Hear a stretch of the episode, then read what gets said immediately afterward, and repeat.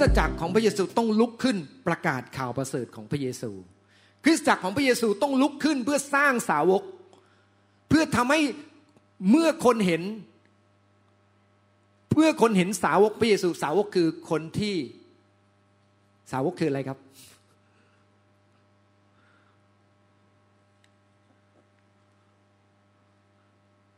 เราได้ยินคำว่าสาวกมาเยอะ พระเยซูบอกให้เราออกไปสั่งสอนจูทูแบนเป็นสาวกถ้าแปลงง่ายๆ พระเยซูบอกว่าอะทำให้เขาเหมือนเราอะทำให้คนมากมายในโลกนี้ รับการเปลี่ยนแปลงชีวิต รับการสร้างชีวิตใหม่ ให้กลายเป็นเหมือนพระเยซูคริสต์เพราะนั้นเนี่ยเขาเรียกคริสเตียนว่าพระคริสต์น้อยๆไงคริสตอสนะครับพระคริสต์น้อยๆ ในสมัยแรกเนี่ยเขาเรียกคริสเตียนว่าคริสตอสนะครับ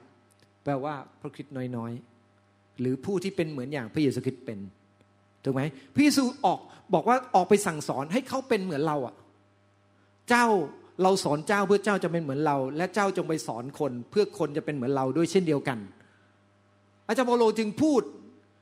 กับคนในในเมืองโครินโตในหนึ่งโครินโตบทที่ 11 ข้อที่หนึ่งนะครับ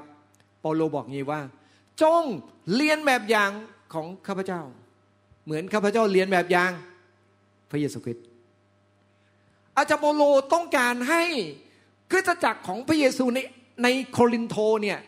ออกไปเพื่อจะทำให้คนนั้นรับการเปลี่ยนแปลง โดยการกระทบชีวิตซึ่งกันและกัน และมันจะเกิดขึ้นไม่ได้ ถ้าแต่ละคนนั้นต่างแยกกันอยู่นะครับ เพราะต่างแยกกันอยู่มันไม่มีทางกระทบชีวิตกัน แต่เมื่อไหร่ก็ตามที่เราจะสามารถเสริมสร้างกันกระทบชีวิตซึ่งกัน เราต้องรวมกันนะครับ โดยการที่เข้ามารวมกันเป็นชุมชนของพระเจ้า ถึงจะสามารถที่จะสร้างสาวก รับการสร้างให้เป็นสาวกของพระเยซู รับการเปลี่ยนแปลงจิตใจและอุปนิสัยใหม่ได้ รับการเสริมสร้างผ่านของประทานของซึ่งกันและกันได้นะครับ พระเจ้าออกแบบ โมเดลของคริสตจักรขึ้นมา ไม่ใช่เพื่อเป็นคนที่เชื่อแต่ละคนนั้นอยู่แยกจากกัน แต่ต้องการให้คนที่เชื่อมันรวมกันนะครับ และเอาสิ่งที่มีอยู่ในชีวิต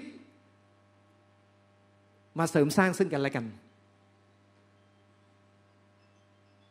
เราที่เชื่อวางใจพระเยซูคริสต์ไม่มีใครไม่มีของประทาน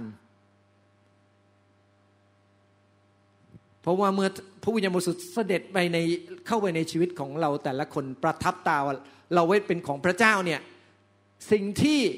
ตามมาด้วยคือของประทาน เมื่อเรามีพระเจ้าไม่อยากให้เราเก็บ